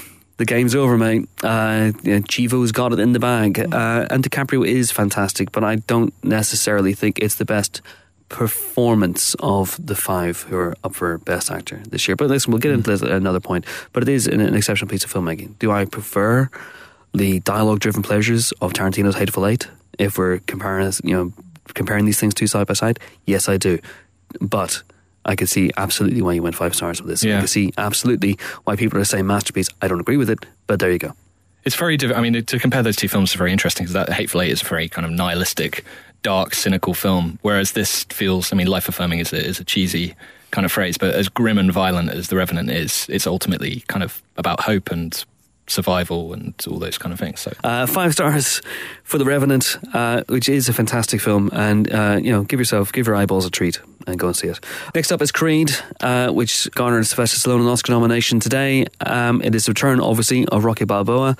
Some years after we last saw him in Rocky Balboa, but this one is told from the point of view of another fighter, uh, Adonis Creed, played by Michael B. Jordan. The film is directed by Ryan Coogler, who is a Rocky fan who really loved. We tried to get uh, Coogler on the podcast this week, it just couldn't make it happen, which is a bit of a shame. But there's a big feature in the, in the uh, most recent issue of Empire magazine where he talks about his love of Rocky, and I feel that's really infused. So Adonis Creed is the the son of Apollo Creed, Carl Weathers, uh, the, the great character from the first four Rocky movies, uh, Rocky's opponent and then friend, uh, moves to Philadelphia to try and prove himself as a fighter and hooks up with Rocky Balboa, enlists him as his trainer, and things start to happen. This is, I guess, a big surprise. This movie, um, people have fallen in love with it uh, in a way that uh, only occasionally you, you, you find that they can connect with it and reconnect with it emotionally. I don't think anyone expected this film to be quite as good as it turned out. Um, the Rocky franchise seemed like it was listing heavily, if not dead in the water, um, and it's revitalized. Stallone certainly, and um, it's a great showcase for Michael B. Jordan's talents. Um, he and Ryan Coogler, of course, combined on Fruitvale Station, which is a very different sort of movie, a bit more serious-minded perhaps, but um, they're both on the up and up. Michael B. Jordan's very, very charismatic in the role of Adonis. Um, it starts with him. Uh, kind of with his with his I guess his stepmother or at least Apollo Creed's wife who's not his mum so he's come kind of not not not those kind of like broken home cliches um, but he certainly come from a difficult uh, difficult back, background, um, and he and he channels all of that into his boxing. Um, and the boxing, when it comes, is fantastic. He's got you know real real sort of phys- embodies the physicality of uh, of the fight game, um, should we say? I also really enjoyed just the the the kind of setup of of the main bout, which it all leads up to. Coogler uh, hired an, uh, an actual boxer to play the role. Can't remember the name of the fighter. I'm going to say Piston Honda as a placeholder until I can think of him. Um, but he's an English fighter. Tony Um, Bellew. Thank you very much. Piston, but Piston Honda would be a much better fighting name. not Piston Honda. And I, it's just a lot of fun. This film. I mean, it, it does that thing of. I mean, you can probably elaborate on this a little bit um, because you talked about it in the magazine. But it kind of does that thing of touching on, touching on stuff that you love about the the originals. Uh, Originals, not just Rocky, but it, I think it references the sequels as well. But it does it in a really lovely way. So you know, when he's running with the kids, the kids are kind of following him on bikes, and and it's got the same kind of the same kind of air punch moments as the as the Rockies, but it, it wears them pretty lightly. It's yeah, it is weird this film because it's one of those movies like a bit like Jurassic World and a bit like The Force Awakens, where you could take this movie and you could almost overlay it over the original film, and it would hit pretty much all the same beats along the way. But I think unlike, and I really like uh, Jurassic World, and I, I, you know, as I've said before, there's a lot, there's a lot I like about The Force Awakens as well. But this movie hit me in a sweet spot. I cannot really explain it. I gave it four stars for the magazine, but it's a film that's that, I, that has grown for me uh, ever since. And I'm a huge Rocky fan. I love the franchise. I love the character. But th- this movie has a different point of view, and it feels new and fresh in a way that perhaps some people might think Jurassic World and The Force Awakens didn't, where they felt more like tribute acts and karaoke. Hmm. This feels like it's got its own point of view and something. So, the, you know, Rocky, obviously the first Rocky was, was not directed by Stallone, but it was written by him, and it was very much his experience and his viewpoint as a young Italian American guy really struggling to make it in a big city. And, you know, acting was bypassing him, and he just wasn't getting it off the ground. And this one, Creed feels like it's been told from the point of view of a young African American guy immersed in that community in Philadelphia, uh, and it, it just feels so utterly authentic to me, while at the same time having this great nod to this wonderful character uh, that, that Stallone has crafted over the years. The interesting thing about this movie is that Stallone, yes, he was producer, and yes, obviously he's uh, he's a co-star, but he didn't write it. Now, whether you know whether he gave the script an unpolished uh, rewrite, I don't know. But what's intriguing is how well Ryan Coogler, who is a phenomenal director, Fruitvale Station is great. If you haven't seen it, check it out. Uh, that was his first movie. This movie is his second movie. Black Panther may be his third, um, although there has been talk of a of another Creed movie. Um, he he handles this so well, and he handles his character so well. But also, what he does is he he uh, gives Rocky his head, but he also gives Donnie, Adonis Creed, Michael B. Jordan, who is a force of nature, an incredibly charismatic, an incredible actor. Uh, he gives this character who has foibles and. Uh, you know he is he is human and he is uh, pumped up with pride and hubris. It really gives him a platform as well. It's his movie, but every time Rocky is in it, you can feel that emotional gut punch uh, coming. It's, it's one of those things I'm fascinated by the idea of watching characters over decades on a cinema screen. And this is one of the, the, the best examples I can think of. Uh, it, this movie just feels right to me. Everything about this movie feels right to me. There are some some missteps now and again, but it, it, this is such a such a crowd pleasing film for me. And for me, my favorite episode seven of the last year. It's a lovely Hobbs is very displeased with you. He's coming for you. Yeah, subtweet. But yeah, four stars for Creed. What did you think, Emma? You, I had a slightly different experience with it. Um, I wasn't sure how much I was loving it when I saw it. I didn't think the clash of um, Coogler's indie tones and the rocky beats necessarily sat very well. But in those final moments, well, a bit earlier than that, I just saw it all come together. And like you said, like Chris just said, it really did hit that sweet spot. Um, I think it's an absolutely incredible feat what Coogler's done here. Um, he manages to keep the intimacies of his previous work, uh, you know, whilst ensuring that Rocky fans are kept happy and that new fans are swept up in Stallone's legacy. I think it's a beautiful thing, really, and hopefully it will, it'll end with Stallone up on the um, on the podium. That'd be lovely. Best supporting actor. Four stars for, for Creed. And the last film to talk about, the last Oscar nominated film this week. What a treat this week. Three No. Oscar nominated movies uh, in one week. Uh, thank you, delayed UK release pattern. um, is Room. Um, yeah, so Room's based on Emma Donoghue's book, which everyone was reading a few years back. Um, a young mother and her son whose entire world is in this one room. Um, it's a room full of such, so much possibility and happiness for little Jack, but let's just say that it's an entirely different space to his mother. Um, and I honestly believe that to say too much more would be to say too much. Unless you've seen the trailer. but I was about to say, yeah, there's a lot more shown in the trailers and on the posters if you're looking for it on the posters. But Yeah. going in cold, which I did, makes such a difference. Um, it's such an intense experience. And to use that cliched life affirming term, it is an incredibly life affirming film. It's, it's also a very sad film, I'd say soul destroying at points, but it has this amazing balance, which, you know, thankfully Abrahamson's been, you know, um, nominated today. But Brie Larson puts in the most astonishing performance. Her, she plays the mother to little Jack, who's played by Jacob Tremblay, who is this tiny, tiny ball of fire. He's honestly one of the best on-screen performances from a child I've ever seen, and where he will go in his future is really, really interesting. It's arguably a book that is impossible to adapt. And I think what they've done with it's really, really interesting. But it's hard to talk about it too much because there is so much to spoil. And I'm sure most of you have seen the trailers, the TV spots. But I cannot recommend this film enough. I don't know what to say because I don't want to say anything. No, I know what you mean. Do you know what I mean? Yeah, I- help me, help me, Nick. No, I concur. I mean, it's it is a tricky one to talk about if you don't want to give away some of the some of the kind of the twists and turns. Mm-hmm. But it's kind of a film of two halves. I think you can say that. Yeah. And and actually, I, I had not read the book, and I so I had no idea really what was coming apart Same. from the basic premise. And and the second half of the film, um, which I wasn't expecting at all, I found very moving. Yeah. And it's just a, it's a very interesting film about trauma and about how people react to that and and also the relationship between a mother and a son and it's just it it's it kind of sucks you in Yeah. and actually I, the time flew by when I was watching it Absolutely. very absorbed And it's sort of like an unconventional fairy tale of sorts, isn't it? It's Yeah. seen through this tiny boy's eyes, and it's it's just fascinating to get into his mindset. And you know, if it were to be shown through Brie Larson's eyes, it would be a completely different film. So I think Abrahamson's done an unbelievable job with it. And although I don't want to go back and watch it again, in a way, you you will be wanting to watch it again. You will want to revisit it. It's that accessible and it's just so beautifully handled. Yeah, very difficult film to talk about. Do not watch the trailers before you've seen it, uh, but a very, very good film, and delighted to see this getting lots of Oscar love as well.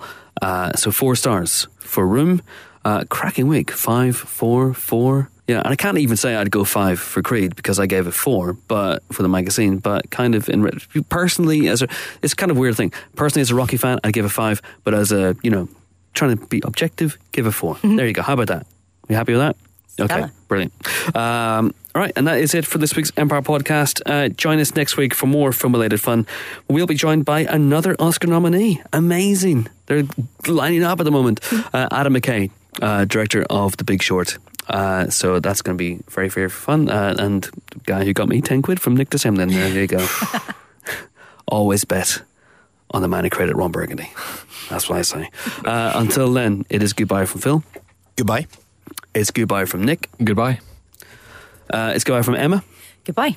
And it's goodbye from me. I'm off to watch Die Hard wearing a suit by John Phillips, London. Rumour has it, Arafat buys his there. Thanks for listening. See you next week. Bye.